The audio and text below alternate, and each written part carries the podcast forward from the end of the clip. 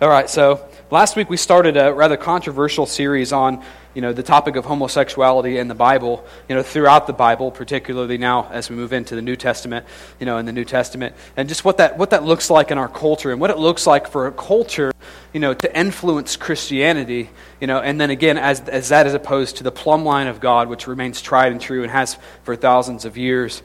You know, um, we, we actually started peeling off very specifically, and more than just the topic of homosexuality in the Bible, we started tackling the eight specific scriptures that were adjusted or re edited by the editors or the translators of the Queen James Bible. The Queen James Bible being uh, an honorific term for the King James, you know, back in the day, who they say was bisexual. I, I believe there's probably some credible historical evidence that he was, in fact, uh, but I can't say that with certainty. I didn't bother, you know, I didn't bother getting into that bit of research. Just seems to uh, trip a memory of something I had read at one point in time. But, but nonetheless, so that we've tackled these eight verses, and obviously it came you know, it came pretty clear last week that a number of the things that have been changed I'm not particularly happy about. You know, that it's not good exegesis of the Bible, and uh, that it became clear to me in my pursuit of, of looking at these various scriptures that uh, it was more based out of uh, personal motive, you know, than it was the due diligence of searching thoroughly through the scriptures, you know, and coming to a good conclusion. So, you know, it's, uh, I, I, do want to say, though, again, before we get started, just as a point of reminder, look, there is nothing wrong with challenging the Word of God.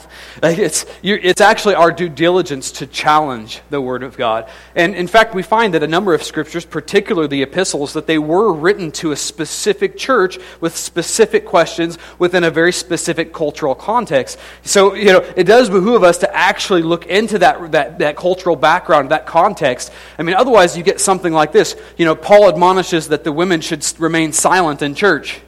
Now, apart from that just being an outstanding idea, you know, you know, we know that in, our research, that our research has yielded that this was a very specific cultural statement to a very specific cultural issue at that time. I mean, after all, right, ladies, you, tell me, you testify to me. If we told you that from the moment you walked through the church doors that you had to remain silent, that that's what the Bible said, right? And so you get the, the worship before the Lord, and you just like, you know, because you can't, you know, you got to, it says be silent in the church. And you get to the end and you get the meat of the word and, you know, and that's all done. And then you have the fellowship with your ladies, but you can't do that here. You actually have to go out the door to do that. The moment you left the door, you would explode. People would die. And I don't want, I don't, I don't want fragments of women on me, right? And, and like, if this was the literal interpretation of what Paul was talking about, I guarantee you this, the man would have had a whole lot more to clean up than what he has to clean up, you know, theologically in reference to the statement he made. So, look, we know that the context of Scripture, again, particularly as it relates to the epistles and a very specific circumstance, we know that it warrants our due diligence in Scripture in thoroughly investigating the topics that are presented to us to come to God's conclusion what was really being said. Now, the problem exists when we go through this and we use this then as a platform to jump off and make corrections to the scripture that do not coincide with the whole of the word. Look, the epistles say something, but they say something that's in conjunction with everything else that the message of the entirety of Bible, both Old Testament and New Testament, is in wholehearted agreement of. So the problem again, it comes in when we come to a conclusion that is not based or not supported by the whole of Scripture. I believe that that's what we see in these arguments. You know, last week we ended in Romans chapter 1, and I talked about three dominating arguments that are out there right now for this argument. And, and to be honest, Romans chapter 1 is like the biggest, that's the biggest set of scriptures that are challenged, that are re edited. In the case of the Queen James Bible, you know, they had the most massive overhaul of those scriptures. There are three main arguments in the scripture regarding Romans chapter 1. You'll recall from last week's teaching that, that the scripture in Romans chapter 1 is actually kind of the outfall of a sinful group of people, of, of, a culture that's actually moving away from God and moving into sin. And then we talked about the different things where God turned them over to their lusts. You know, and uh, it, it, there were three or four different things that God said very specifically where He turned them over. And then you see the whole list of sins, of which homosexuality was on the list. You know, so what we're seeing is the downfall of a society that literally is removing themselves from God. And so within that context, we talked about that number one, they would say that the remarks within Romans chapter 1 that seem to implicate homosexuality as a sin on the list, that it would be actually a, a, separate thing, that what's talk, what it's talking about is homosexuality within the very specific context of idolatry, of pagan worship. Of course, we know from the historical backdrop that this was happening. Look, there were male prostitutes, there were female prostitutes, which is interesting. We talked about that last week. I don't want to get into this very much, but there is a historical backdrop whereby it would warrant investigating that particular interpretation. If you weren't here last week, I encourage you to get the series. It's, you know, it's online on NB3 for free. That's just our gift to you. You know, and, and it is available for you. I want you to take a look at that argument, you know, if you need further proof, if you will, as to you know why that doesn't line up. So the second one is that they say, well, no, this isn't homosexuality. Particularly, it isn't monogamous homosexual relationships. Rather, this is actually talking about having sex with young boys. Now, this is an argument that if you get into this, uh, you get into this area, you'll actually hear this argument quite a bit. It's one that we'll talk about very specifically today. And with that, ladies and gentlemen, I want to give you a warning. I know that we have sixth graders in here. Some of the material that I'll go over today will be a bit graphic in nature. I don't know any other way to present it to you in light of the fact that I had hours and hours and hours of investigating two very specific words in their original text, in their original context, and throughout Greek literature of that time period. I mean, hours and hours. And as a result of that, in order for me to break down exactly the intent of those words within the scripture, I'm going to have to be slightly graphic. So be forewarned in that. You know, but, but again, the second most dominant interpretation of this particular passage in Romans chapter 1 is men having sex with young boys. Look, the first thing that we always want to do when we're attempting to interpret the text is that we want to look at the context of the verses that surround that text, right? And within this one, you'll recognize right there, right in Romans chapter 1 and verse 27, it clarifies, 26 and 7 very specifically, it clarifies look, the issue isn't men with little boys or women with little boys or little girls. That, that, that's not the issue. That in context, this specific issue is actually men with men and women with women. So the text itself clarifies this particular point and automatically overrules any kind of interpretation that we, would have, you know, that this is about young men or ultimately that it's about some sort of molestation. So, you know, nowhere in the text, not, neither in English nor in the Greek, do we find any reference at all to this being a reference to men having sex with boys. Now, the third uh, most dominant translation there of Romans chapter 1 is that we have uh, controversies surrounding what we consider to be natural. You know, this is something that's getting uh, a, a, lot more attention. It's getting, you know, people are uh, leaning into this argument much more heavily as we move on. And it's the idea that this look, what is natural for a homosexual is natural for a homosexual. What is natural for a heterosexual is natural for them. In other words, a heterosexual male, you know, should be dating women a homosexual male should be dating men. That's what's natural for them. Now, the only issue they would say that we have is when you're cross pollinating. When you have a homos, excuse me, when you have a heterosexual male who now has decided to go after men. You know, they call this strange flesh, or you know, there are a number of different things that are cited in reference to this. And so, um, yeah, so that's the, that's the third most dominant. I, I, think the scripture has a lot to say about that, actually.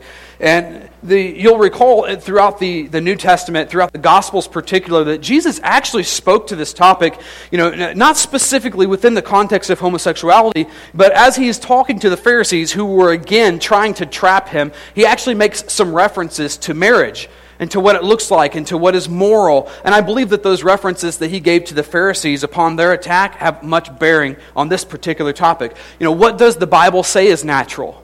Uh, I understand the logic that homosexual, what is natural for them would be to go you know, for another homosexual of the same sex. Like that makes sense to me in terms of the argument. Does it make sense to us in terms of what the scripture says about what we consider to be natural? Okay? So we see that dialogue in, in Matthew chapter 19, starting in verse 4.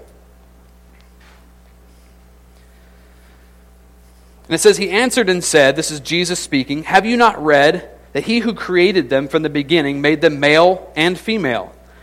And said, For this reason a man shall leave his father and his mother and be joined to his wife, and the two shall become one flesh. So they are no longer two, but one flesh. What therefore God has joined together, let no man separate. You know, how many times have you heard me over the last several years make the reference that if you want to see God's original intent for the planet, for you, for what you can do, for what is possible, for your relationship with Jesus Christ, if you want to see his original uh, intent rather for that, that we have to go all the way back to Genesis and look at Adam and Eve. Look, and Jesus is making this very same argument. If you want to know what God's will is on this subject, we have to go all the way back to the very origin of the human race. And in that place, God gives a very specific command to you and I go and multiply. Now, not only does he delineate and say that it's for a male and it's for a female, he further adds very clear directive to them to then go and multiply, something I'm afraid that a male and a male and a female and a female cannot do.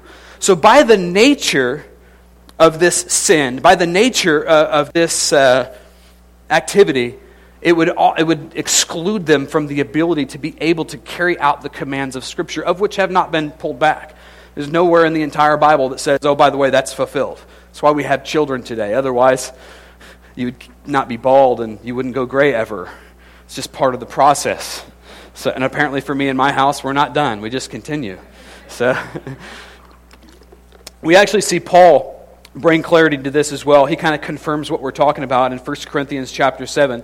He says, Now concerning the things which, which you wrote, it is good for a man not to touch a woman but because of immoralities, and this particular word in the original language means sexual immorality, because of fornication, because of sex outside of marriage of any kind, because of, again, sexual immorality, each man is to have his own wife, each woman is to have her own husband. So, what is the solution that Paul proposes that we move into to help us keep from sexual sin? That a man would marry a wife that a wife would marry a husband. Look, this would have been, considering that homosexuality is a sexual sin by nature, considering that to be the case, wouldn't this have been a very, very good time for Paul to say, you know, no, again, let me say it a different way. Note that he makes no allowance for removing yourself from sexual sin by allowing homosexuals to marry, and again, what they would consider natural.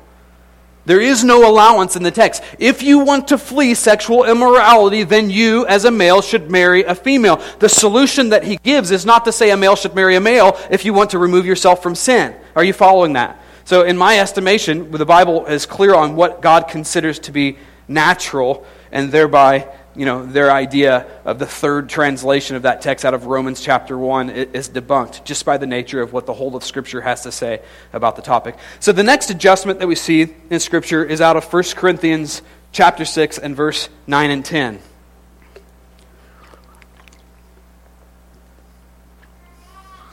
And do you not know that the unrighteous will not inherit the kingdom of God?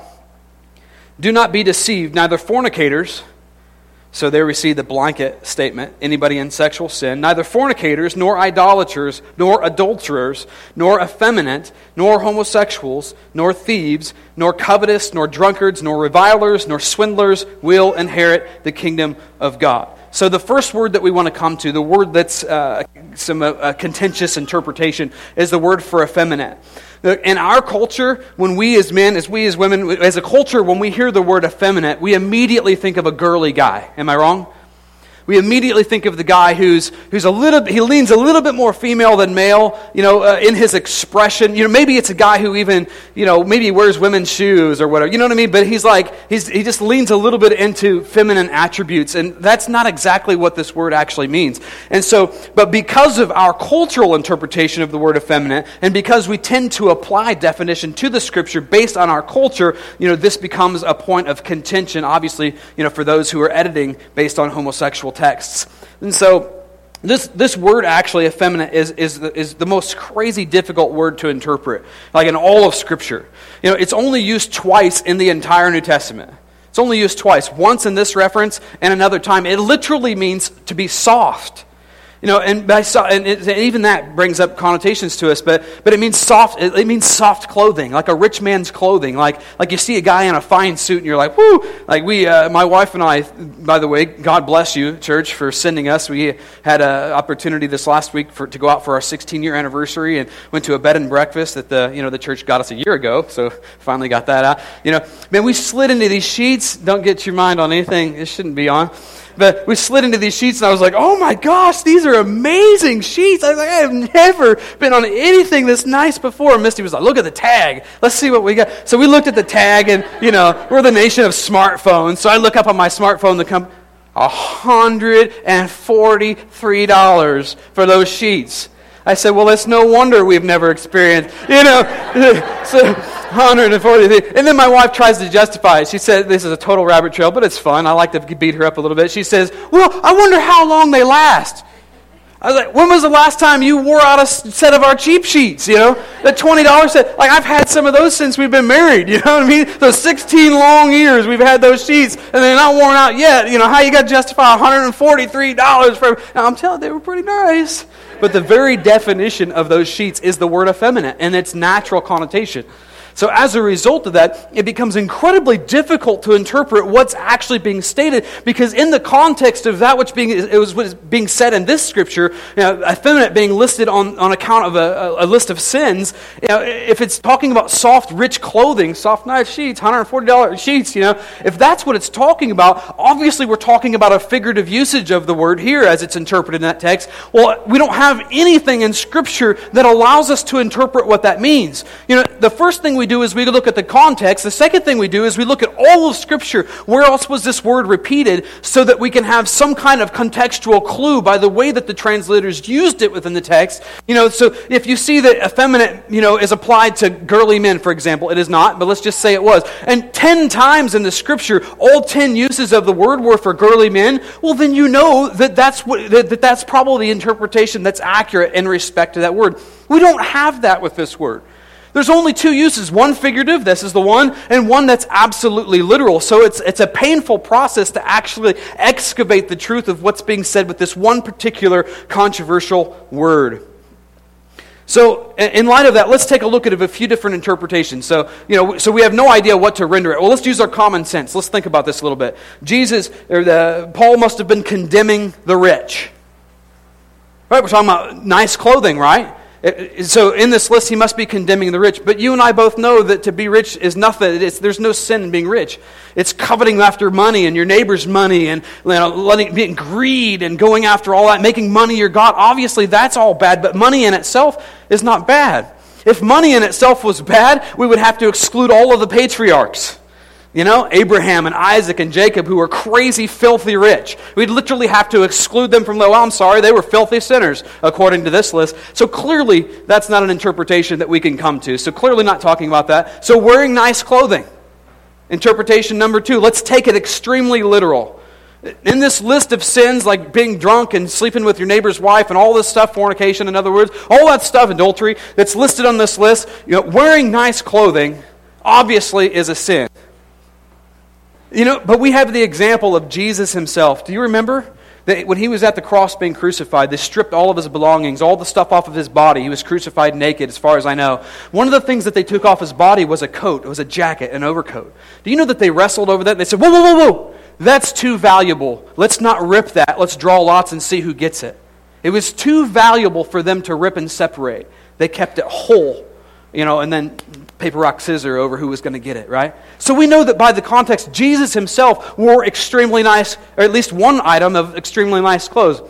You know, so clearly, wearing nice clothing cannot be something that would find itself to a list of sins of which Jesus obviously did not partake in. So toss that one completely out of your minds.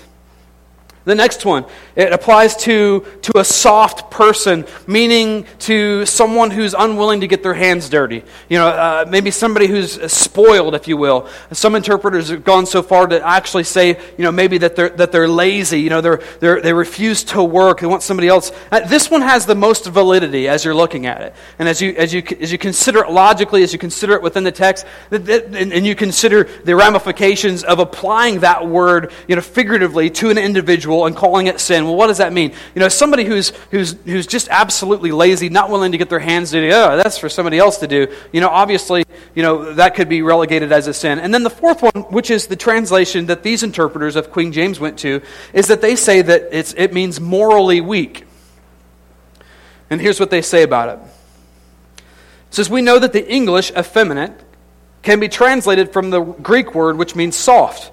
It can mean soft like fine fabric of a rich man's clothes, or it can mean morally soft, such as undisciplined, lazy, or easily influenced.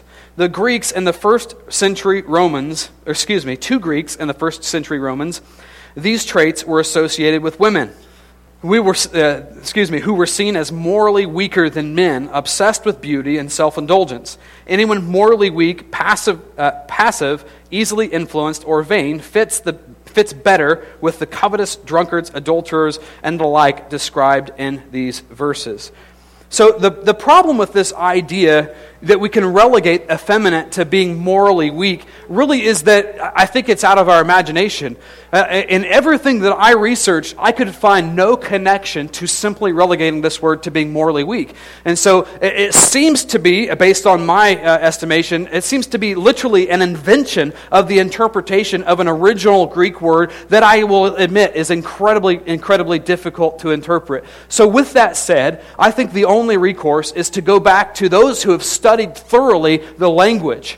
So, those who are Greek scholars who have interpreted this, who have gone through all of the painstaking research you know, to be able to come to truth, to accurately translate the Word of God so that you and I can have truth before Him, right? So, that's to me, that's, uh, that's the natural next place to go. And out of that, Thayer's lexicon, Greek lexicon, says, metaphorically speaking, effeminate is referring to a boy kept for homosexual relations with a man or a male prostitute. Remembering, I said the rendering in Romans 1 was not this. Thayer's is now saying that this is actually where we see this come in.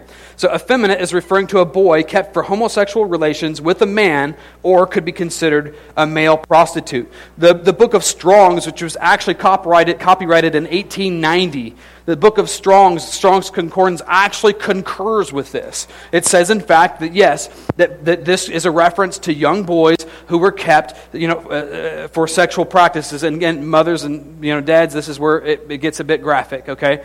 So, so here's what we have actually playing out according to these Greek lexicons and according to the Strong's Concordance, and, and according to a multitude of hours invested in researching this and looking at it contextually in the Greek manuscripts and, and, and everything. It's very specific specifically in this text, the word is very specifically referring to the recipient of the intercourse, not the aggressor. And so, essentially, what you're seeing is that if there, there was a man in a house and of in Rome, the affluent man would often partake of this practice. The affluent man, the aggressor of this homosexual act, is not implicated in the word effeminate.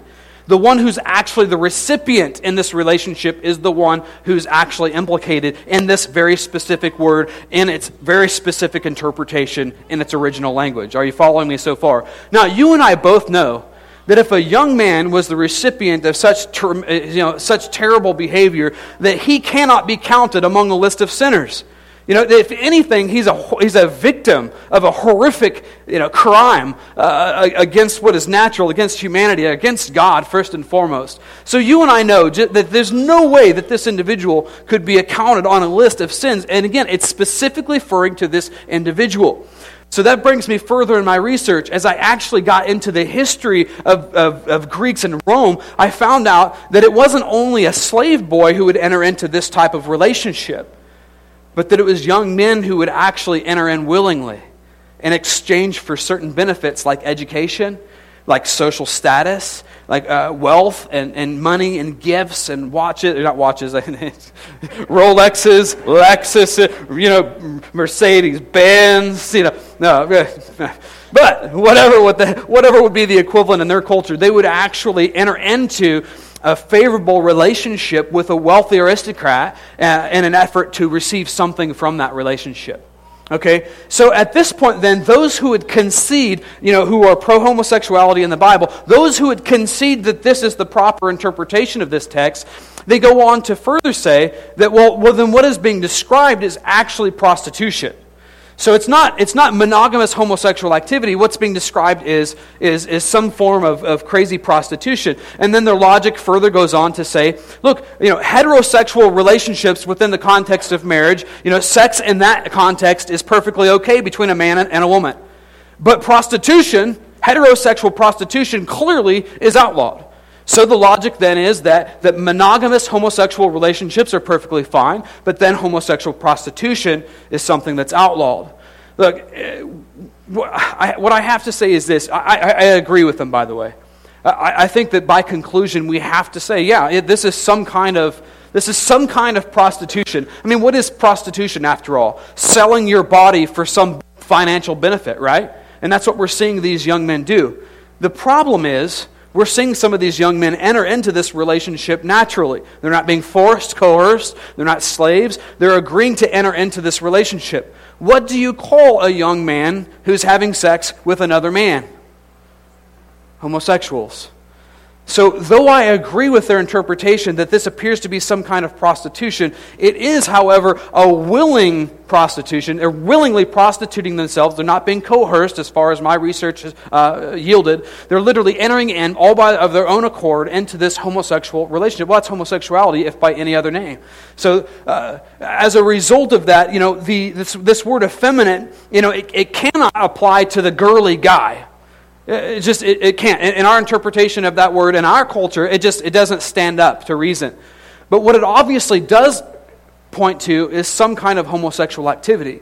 And I think we see a circular reference as it was typically the rich Romans who would enter into this activity, you know, who would bring in these boys into their home. I think that we see the circular reference back to this word rich clothing, soft clothing, clothing of a rich guy, $150 sheets.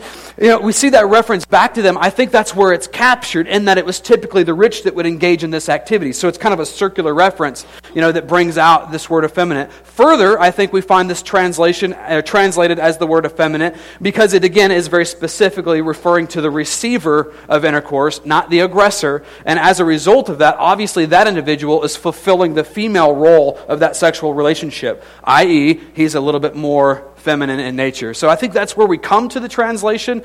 Uh, but again, in the end, if by any other name, it is simply still called homosexuality. So their, their, breakdown further comes in when we look at the next word. You know, the next word is called arsenokoites. Arsenokoites, you know, in the original language. You can see on the board some of the translations there out of the original text. Uh, this particular word, again, it's the next one in transition in this 1 Corinthians chapter 6 and verse 9.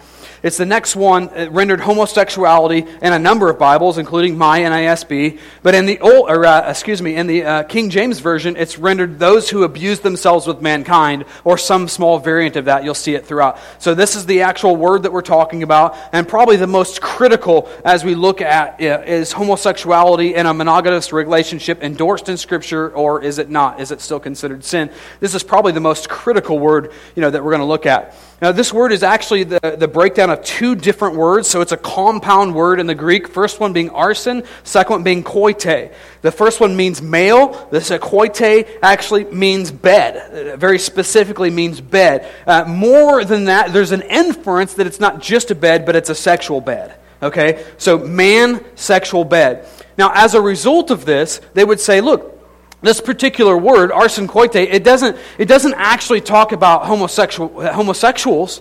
You know, it's not talking about, you know, men having sex with other men. What it's talking about is a, promiscuous male. See, it says men in their, in their beds, or sexual intercourse in their beds. So, so it's, it's a promiscuous male that we're talking about. Uh, unfortunately, again, this, this particular rending, it doesn't hold up uh, to, to, uh, you know, to a good rigorous study of the word. Uh, uh mind you, mind you, I spent hours and hours and hours and hours, and I was cross-eyed, and I turned blue at one point, and, and I may have passed out in the middle somewhere. A long, agonizing study, you know, to come to the point uh, where I could see uh, the fullness of actually what was being stated, you know, in these words. You know, like the very next natural step for us is to literally look at the original texts that are extra biblical. You know, so Josephus' writings, he was a, a, Jewish historian, or, you know, there are a number of other classical writings from this time period. And in those classical writings, they always interpret this particular word, which is apparently used more outside of the Bible than it was inside, they always interpret it to be sodomy, which we both know to be, you know, homosexuality, which is sex between men. So bear that in mind as we continue to move forward. But, you know, looking at all the extra big biblical texts, this particular word rendered homosexuality in our Bibles uh, was rendered sodomy, you know, and a number of other accounts, extra biblical accounts. And so I want to take a look at this one guy's uh, article. It's called The Hermeneutical Issues with the Use of the Bible to Justify the Acceptance of Homosexual Practice. He's got to be intellectual because I'd have called it something different. I mean, like, it, I don't even know if you can read all of that together. And it's all like in, he's screaming at me with cap locks. So uh, he's got to be intellectual. So his name is Guenther Haas. He's from Redeemer College in Ontario, Canada. And he points out that, that all other similar compound endings of koite uh, that the first half of the word actually specifies the object. He renders it sleeping, uh, just for the sake of ease here, uh, or its scene or sphere. That is, the first part always functions in an adverbial sense. So, in other words, what he's saying is, you know, when we look at the Greek texts and we look at the lexicons, the next phase in our journey is to actually look at this compound word, to break it up, and then trace its roots in Scripture. Where else was this word used? All throughout Scripture. Where else was it used? And can we glean any truth from the way that it was used in the original context of Scripture? Obviously, koite, we found out that was translated a number of different times, but with a different compound uh, commanding word or object of the word right in front. So he continues This is because koite has a verbal force. and most, not all instances, arsino denotes the object. Hence, the compound word refers to those who sleep with males and denotes male homosexual activity without qualification. Other examples are doulokoite, uh, which is sexual relationship with a slave, or mitrokoite, which is sexual relation, relations with your mother.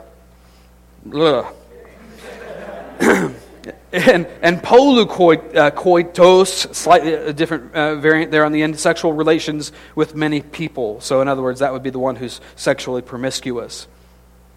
So, do you remember when we opened up, we talked about the, the, the word or the, uh, the translations out of Leviticus? Uh, as a specific note, chapter 20 and verse 13 out of Leviticus.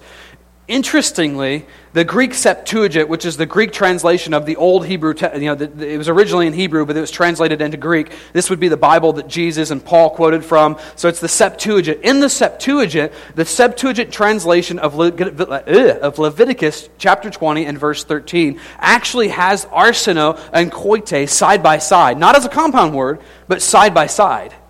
You know, it, and, and, you'll remember that that particular verse was the one that outlawed homosexuality in any form, right? And we understand that it's of the, you know, the holiness code and, and Leviticus, and that it was to the Israels, and that it was like a billion years ago, and uh, not a reference to lack of creation, just a joke. So, you know, so we, we understand that within the context what it is, but isn't it interesting that Paul, and him, uh, in his uh, uh, admonition, uh, or in, let me just say it this way, in his list of sins that he outlines in the New Testament, that he would have taken the very same word that was described in Leviticus as homosexual outlaw, outlawed homosexual activity in any sort. Isn't it interesting that he took that word and he combines it, making it a compound word in the Greek New Testament? Find that fascinating. It seems obvious, especially since this word really uh, is very difficult to find in any Greek text prior to Paul's mention of it in Scripture. You know, so it's very so it's if he almost made the word up. You know, but but when you when you look at that, it, it seems to stand to reason that the origin of that particular word, arsenokoite, actually comes from Leviticus, from the Septuagint version of the translation that says that all homosexual activity is completely outlawed or is an abomination before God. So, if he took the very words from Leviticus to use it to translate in the New Testament, doesn't it stand to reason that the same logic could be applied to the context that he took it from? In other words, out of Leviticus, it says that all homosexual activity is outlawed. Doesn't it stand the reason that if he's going to use the very same word, that he would also apply the very same interpretation to when he's using that word in the New Testament, both Greek according to the Septuagint anyway. Does that make sense? Are you following me so far?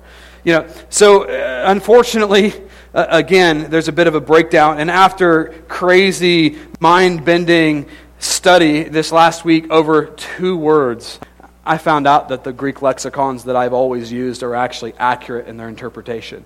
That this word in the New Testament should be rendered homosexual and homosexual activity. So I'm sorry to say uh, the translation stands you know, in the, uh, yeah, looking at 1 Timothy 1 and chapter 8, um, this will be the last scripture that we use or that we look at that was, you know, reinterpreted. Again, starting in verse 8. But we know that the law is good. If one uses it, uh, we know that the law is good if one uses it lawfully, realizing the fact that the law is not made for a righteous person, but for those who are lawless and rebellious, for the ungodly and the sinners, for the unholy and the profane, for those who kill their fathers and mothers, for murderers, and for immoral men and homosexuals, and kidnappers and liars and perjurers, and whatever else is contrary to sound teaching according to the glorious gospel, the blessed God, with which I have been entrusted. Obviously, verse 10 carries the word homosexual. Turns out that that very word is arsenokoite. It's the same word that we just definitively answered to be interpreted accurately as homosexual. So when you see that in this list, in fact, when you see that rendering anywhere in the New Testament, that's the word, you know, and that is an accurate interpretation. I can give you my notes. It's painful. Okay. So I want to leave you with this. In, in, first, or, uh, in, in Romans chapter 1, we talked about how in verse 32, you know, it said that what happens in a culture that begins to remove itself from God is that you'll see people who, who not only partake in these sinful activities, uh, of which it names a huge list, they not only partake in those activities, they begin to trumpet them and call what is evil good and what is good evil.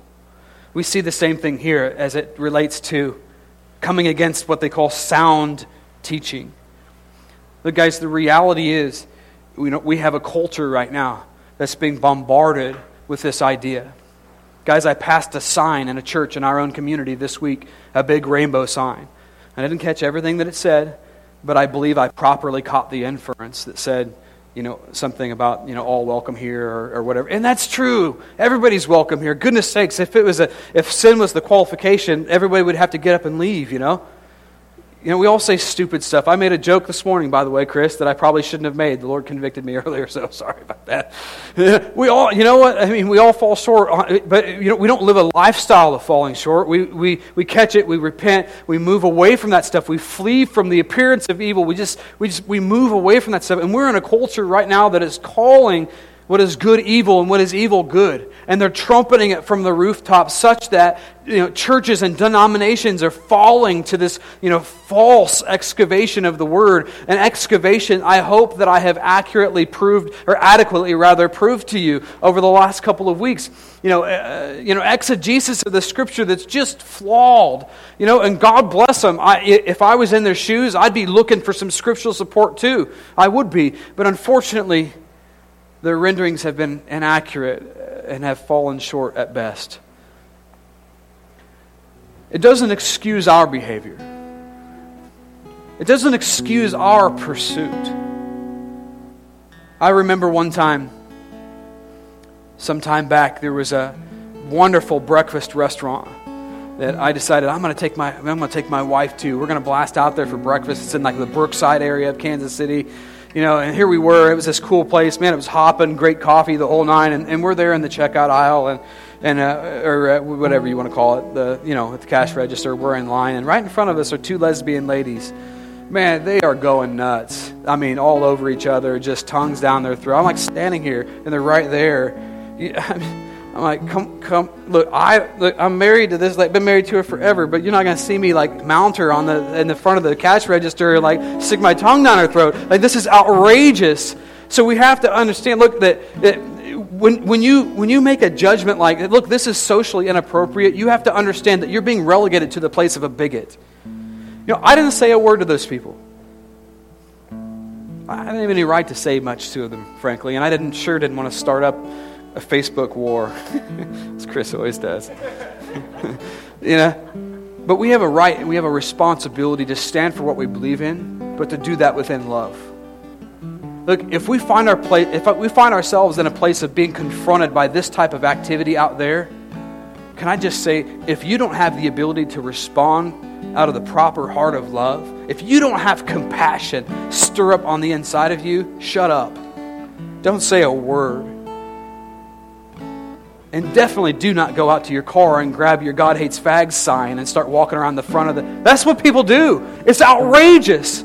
There's none of this that's founded in the love of Jesus. which you and I have been called and commissioned to walk into. So while we take a subject that, you know, and we, and we break down the scriptures that have been justed by the Queen James Bible, by the, uh, by uh, those uh, who, who, who, you know what, who frankly, who want to have a relationship with Jesus, but who feel like they've been excluded because of what the Bible says, right? Why else would they even be concerned with translating the Bible? These are, these are our friends. And we need to love them into the kingdom, like that first illustration of Amy. You know, can we commit to doing that? I felt like the other day before this sermon series that the Lord said that the Lord said He was going to use me to move the mountain of homosexuality. This weirdo, this, you know, this this man's man out in the middle of the, the field of Warrensburg. He kind of uses me to do, do that. Maybe this series, I don't know. But I know this it's not picketing, it's not hate, it's not bigotry, it's love that's going to win, folks. And though we approach this intellectually because I believe that we have to, owe it to the Bible, we owe it to Jesus, we owe it to our faith to excavate the truth of Scripture and to stand firm on the rock of that Scripture. We owe it to Him and our relationship with Him to come to solid conclusions on especially very, very controversial topics. But it doesn't give us any license to ourself sin. Amen. Let me read one scripture in closing. 1 Thessalonians chapter 4 starting in verse 2 it says, "For you know what commandments we gave you by the authority of the Lord Jesus. For this is the will of God, your sanctification, that is that you abstain from sexual immorality." That each of you know how to possess his own vessel in sanctification and in honor, not in lustful passion like the Gentiles who do not know God and that no man transgress or defraud his brother in the matter in a matter because the Lord is the avenger in all things just as we also told you before and solemnly warned you for God has not called us for the purpose of impurity but in sanctification. So he who rejects this is not rejecting man but is but is rejecting God who gives the Holy Spirit to you. Father we lift up this topic to you. And this morning, may we be so bold as to ask that homosexuals would come and be a part of our church, that fornicators would come and be a part of our church, that drug addicts would come and be a part of our church, that liars and adulterers and abusers and weirdos would come and be a part of our church. Father, we just say we welcome them at Harvest Fellowship. We welcome them here, God. And we just say that you're worthy of receiving them just as much as the rich man, or just as much as the normal, or just as much as the seemingly outward apparent righteous guy. You're worthy of them, God. And we'll give our lives to bring him into the kingdom. Would you release an anointing that we could fulfill the declaration of the prophetic name that you have given us, God? That we would see the harvest that you yourself declared as white, as ripe, as ready Help us, Father, to fulfill that mandate right here in this place, no matter who the recipient is. In Jesus' name. Amen.